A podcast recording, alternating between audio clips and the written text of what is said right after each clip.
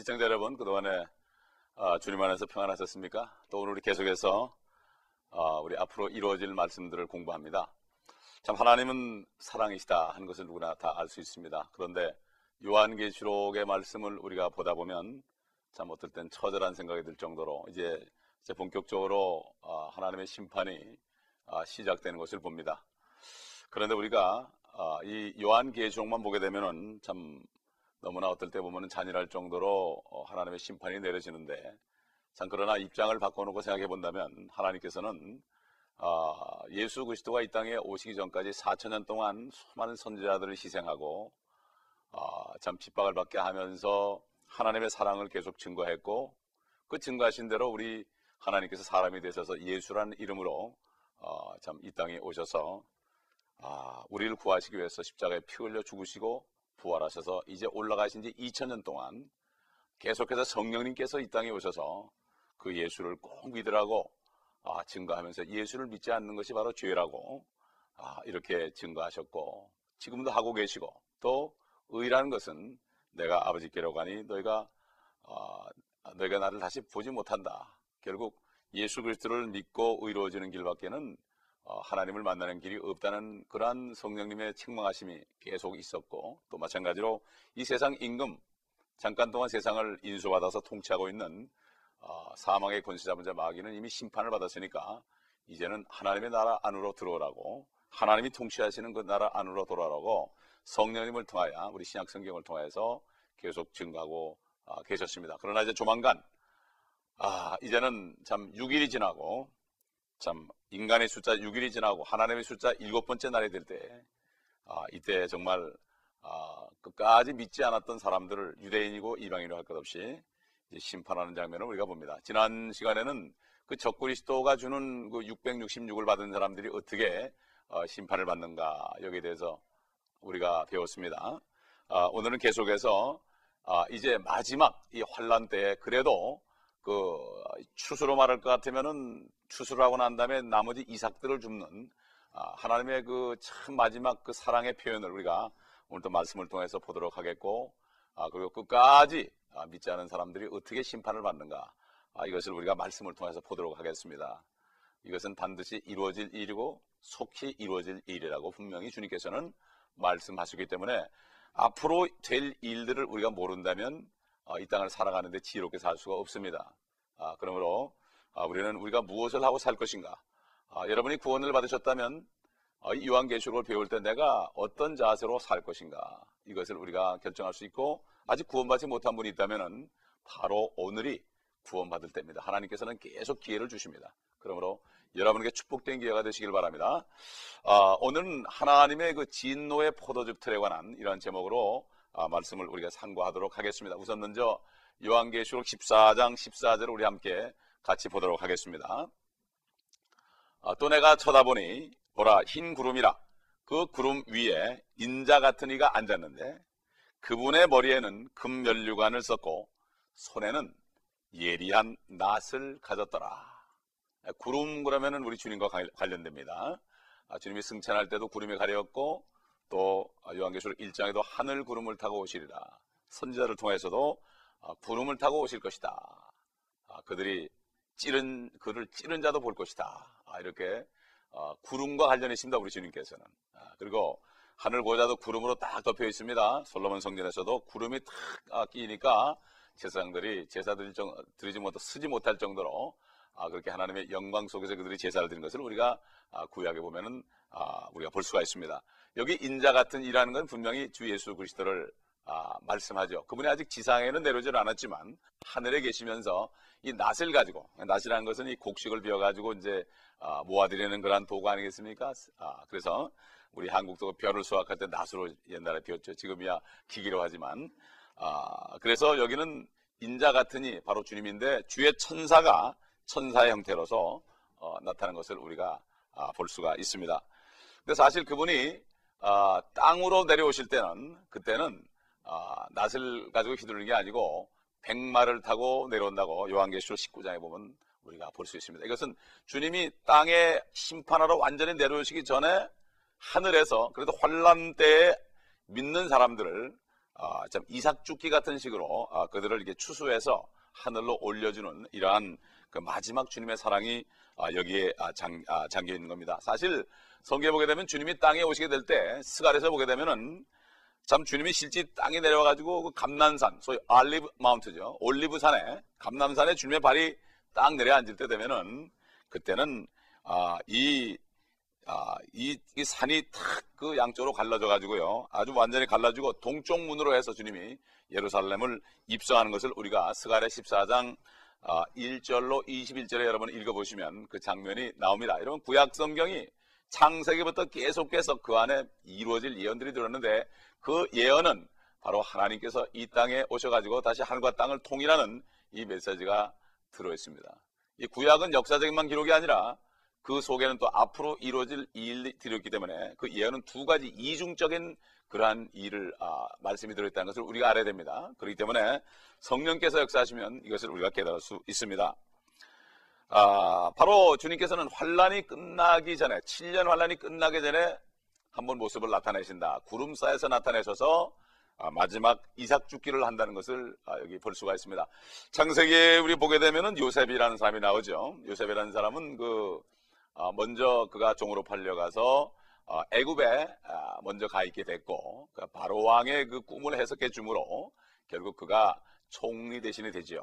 그래서 이스라엘 민족들이 살고 있는 70명 정도 되는 이스라엘 자손이 살고 있는 그 가나안 땅의 기근이 들었을 때 그들이 애굽에 곡물이 있다는 얘기를 듣고 그 형제들을 보냈죠. 그래서 결국 요셉을 통해서 그들이 다 애굽 땅에 들어와서 편히 살게 된 것을 우리가 볼 수가 있습니다. 그런데 바로 요셉이 7년 기근이 끝나기 전에 그 형제들을 만난 것처럼 바로 우리 주 예수 그리스도도 7년 환란이 끝나기 전에 그 남아있는 이스라엘의 자손들을 만나주시는 장면이에요. 그래가지고 그들을 수확하는 장면, 그들을 구원하는 장면이 바로 여기 나오고 그렇게 하기 위해서 낫을 들고 구름 위에 나타나셨다. 큰 면류관을 썼다는 것은 바로 왕이심을 얘기하죠. 그래서 유대인의 왕으로 이 땅에 오셨던 주님이 바로 그분이 왕으로 앞으로 오실 것을 여기 보여주는 것입니다. 그래서 우리가 14장 15절을 계속해서 보도록 할까요? 그때 다른 천사가 성전에서 나와 구름 위에 앉으신 그분께 큰 음성으로 부르짖기를 주의 낫을 내어 곡식을 거두소서 주께서 거두실 때가 되었으니 이는 땅의 곡식이 익었음이니이다. 사람들을 곡식으로 이렇게 얘기했죠. 마태복음 3장에 봐도 잔 더 바프티스트 침례 요한 세례 요한이 이렇게 얘기했죠. 그는 자기 타장마당을 정하사 알곡은 모아 곡관에 드리고 죽종이는 꺼지지 않는 불에 태우시리라. 결국 믿고 구원받은 생명을 받은 사람들을 알곡으로 표현됐고 그 안에 생명이 없는 사람들을 마치 쭉정이로 표현한 것처럼 이렇게 그 말씀대로 마태복음 3장에는 말씀대로 지금 주님이 이제 추수하는 장면입니다. 우선 먼저 알곡을 모아드리는 장면이 이 본문에 나와 있습니다. 그래서 여기에 관련된 말씀들로서 예레미야서 6장 9절에 우리가 볼 수가 있고 야고보서 5장 7절에 볼 수 있고 마태복음 13장 39절에서도 우리가 볼 수 있는데 그 마태복음 13장에 나오는 말씀 보게 되면은 그 알곡과 쭉정의 비유가 나오죠. 알곡과 가라지 비유가 나옵니다. 근데 사실 원래 유대 이스라엘에 가보면은 그 알곡은 보리고 그 다음에 그 쭉정이는 독보리입니다. 그러니까 같은 보리인데 하나는 진짜 보리고 하나는 독보리인데 모양이 비슷하기 때문에 그렇기 때문에 눈으로 잘 구분이 안 되지요. 그러나 끝까지 추수 때까지 두어가지고 먼저 알곡은 먼저 그려들고 나중에 쭉정이 그 가라지는 전부 불에 태우는 장면을 우리가 볼 수 있죠. 우리가 잘 알기 때문에 이 성경은 여러분이 찾아보시도록 하고 오늘은 우리 함께 예레미야서 6장 9절에 있는 말씀을 보겠습니다. 예레미야 선지자를 통해서 바로 환란 때 일어날 일을 미리 예언했습니다. 예레미야 6장 9절에 보면은 만군의 주가 이같이 말하노라 그들이 포도같이 이스라엘의 남은 자들을 샅샅이 주우리니 이스라엘의 남은 자들이죠. 샅샅이 주우리니 광주리에 포도를 따는 자같이 네 손을 돌이키라 이런 말씀이 있습니다. 이와 마찬가지로 우리 요한계시록 지금 이제 14장 16절 보면은 이제 이와 연관된 말씀이 나오죠. 그러자 구름 위에 앉으신 이가 계시록 14장 16절 그러자 구름 위에 앉으신 이가 낫을 땅에 대어 곡식을 거두더라. 이삭 죽게 하는 겁니다. 환란 때입니다. 이거는 예수 그리스도를 영접하고 성령으로 거듭난 하나님의 교회가 이미 다 휴거되고 몇 년이 지난 다음입니다. 그렇기 때문에 이 지상에는 그리스도인은 한 사람도 남아있지 않고 환란에 넘어간 예수를 믿지 않은 유대인들과 앞으로 이제 이방인들 중에 믿는 사람들이 이제 구원받는 장면들이 우리가 나오는 것을 볼 수가 있습니다. 아까 말씀드린 대로 이것이 마태복음 13장 39절에 그 알곡과 쭉정이 비유에 가라지 비유에 나오고 또 이사야 66장 8절에도 이런 말씀이 나옵니다. 그러니까 여러분이 이것을 알고 이제 계속해 보겠습니다. 이제 알곡을 추수한 다음에 이제 그 나머지 심판받을 쭉정이들을 가라지를 이제 어떻게 심판하는가 여기에 대해서 우리가 이제 계속해서 보도록 하겠습니다. 우선 먼저 요한계시록 14장 17절을 보겠습니다.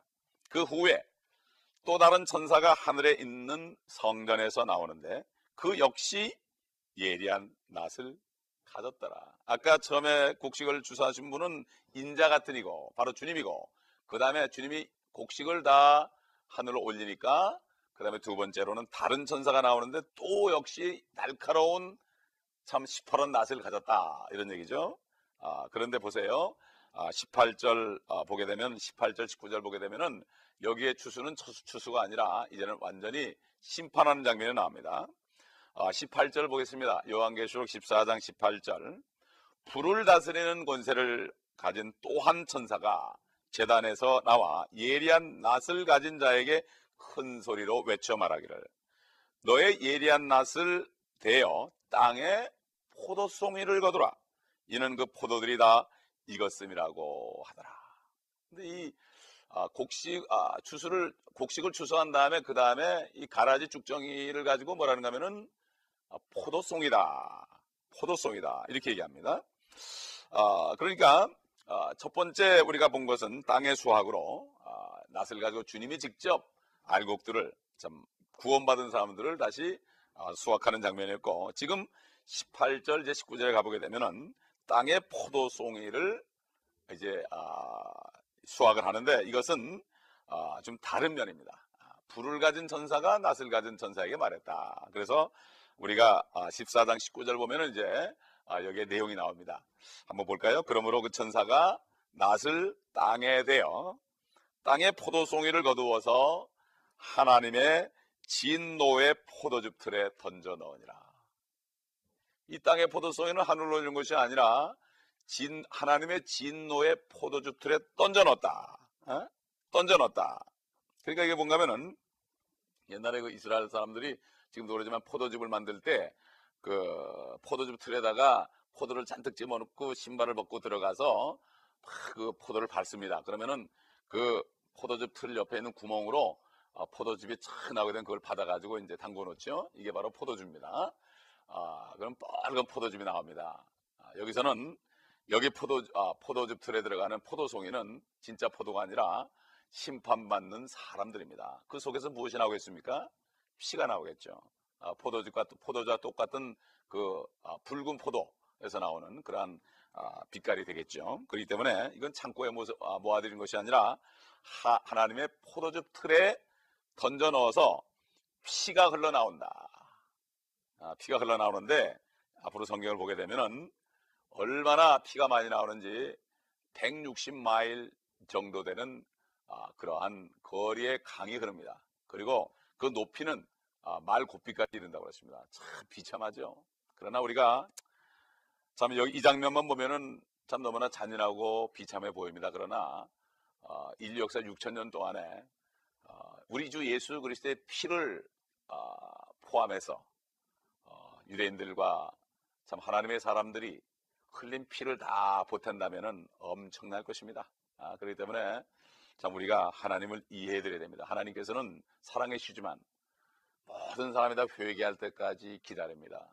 마지막 순간까지 기다립니다. 아직까지도 예수 그리스도를 영접하지 못한 분이 있다면 오늘 구원 받으셔야 됩니다. 우리가 의로워지는 길은 아무것도 없습니다. 우리는 죄 가운데 태어났기 때문에 죄인으로 태어났기 때문에 죄를 질 수밖에 없습니다. 겸손하게 예수 그리스도가 흘리신 하나님의 피를 내가 믿음으로 말미암아 그분을 영접할 때 내 모든 죄가 다 없어지고 용서되고 구원을 받게 되는 거죠. 다른 길이 있으면 좋습니다. 다른 길이 있다면 그 길로 갈 수 있습니다. 그러나 주님은 나는 길이요 진리요 생명이라고 그랬습니다. 나로 말미암지 않고는 아무도 아버지께로 갈 자가 없다고 했습니다. 심지어 부처도 자기 옛날에 죽기 전에 그런 얘기했습니다. 팔만대장경에서 들었습니다. 예수라는 사람이 오시게 되면은 내가 가르친 도는 다 기름 없는 등불이다. 한자로 표시하면은 하시야소래, 오도 무유지등야라, 이런 말을 했고, 공자 선생도 먼 훗날에 하나님의 아들이 이 땅에 오시면 너희는 그를 믿으라고 그랬습니다. 이렇게 자기들이 길이 아님을 알고 죽어가면서 그들의 입을 통해서 진리를 말하고 갔습니다. 그렇기 때문에 정말 오늘이 바로 구원받을 때고 은혜 받을 때입니다. 그러므로 아까 읽은 14장 15절 16절, 알곡을 거두는 것은 환란 때에 넘어가서 그때 예수 그리스도를 믿고 또 그때 적그리스도의 666의 인을 받지 않고 믿음을 지킨 사람들, 그 하나님의 계명을 지킨 사람들은 이렇게 마지막 참 이삭 죽기식으로 참 주님이 지상재림에서 완전히 세상을 심판하기 전에 구원을 받는 장면이었고, 그 다음에 14장 18절 19절은 이제 주님이 재림하셔 가지고 포도즙 틀을 밟고 엄청난 유혈적인 그런 심판이 있을 것, 마지막 심판, 무차별한 심판, 이제 지상에는 아무도 믿는 사람이 없고 하나님의 계명을 지킨 사람이 없는 그때에 이제 무차별적으로 주님이 짓밟는, 그러므로 포도즙 틀에 넣어가지고 이제 마지막 심판하는 그러한 장면이 미리 나오는 것입니다. 우리가 여기서 잠깐 그 참고적으로 좀 드릴 말씀이 있는데, 우리 신명기 32장 31절을 보겠습니다. 그들의 반석이 우리들의 반석과 같지 않음을 우리의 원수들까지도 스스로 판단하는도다. 그들의 반석이 나오고 우리의 반석이 나옵니다. 사실 그들이 반석 그럴 때 그 영어로 락이죠. 락. 뒤에 반석도 락입니다. 바위라는 락인데, 락인데 그 첫 번째 락은 소문자 락입니다. 두 번째 락은 대문자 락입니다. 우리의 반석이 누굽니까? 바로 예수 그리스도죠. 예수 그리스도의 반석 위에 세운 게 바로 교회입니다. 그분을 믿음으로 우리가 교회 위에 지체로 세워졌습니다. 이런 사람들은 구원이 있죠. 그런데 예수 그리스도가 아닌 조그만 반석이 있습니다. 베드로 위에다가 교회를 세운 사람들이 있습니다. 이런 사람들은 참된 그리스도인이 아닙니다. 그 베드로 성당이죠. 저기 보면은 그렇기 때문에 베드로 위에 세운 그 교회가 아니고 진짜 반석이신 바로 예수 그리스도 위에 세운 교회가 바로 교회라는 것을 알고 있어야 되고, 역사적으로 보게 되면은 베드로 위에 세웠다는 그 종교기관이 수많은 유대인과 수많은 크리스찬들을 죽였습니다. 많은 전쟁을 통해서 죽였습니다. 이걸 참 누가 알겠습니까? 참 하나님의 진리의 말씀으로 인도받은 사람들만 알 수가 있는 것입니다. 그렇기 때문에 진리가 너무 가려져 있기 때문에 많은 사람들이 모릅니다. 그러므로 우리는 이 말씀을 통해서 구분할 수 있어야 됩니다.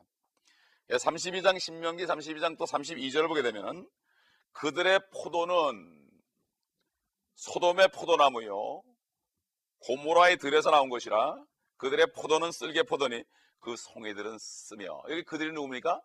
조그만 반석, 바로 베드로라는 사람이 교회를 세운 사람. 그래서 베드로를 최초의 교황이라고 그러죠, 그들이. 일대 교황이 베드로라고 합니다. 그러나 주님이 세운 것은, 이 반석에 내 교회를 세운다는 것은 이 반석이 베드로가 아니고 피더라는 것은 조그만 돌멩이를 얘기합니다. 그러나 주님은 큰 반석이죠. 그들의 반석, 그들의 포도송이는 쓰다. 그렇기 때문에 이 포도즙 틀에 들어가는 많은 사람들이 바로 참된 그리스도 교회에 있지 않고 잘못된 데 있는 사람들이 모르고 이렇게 당하는 거죠. 그래서 요한계시록 17장 18장에 가보게 되면은 그 창녀, 음녀라는 여인이 나오죠.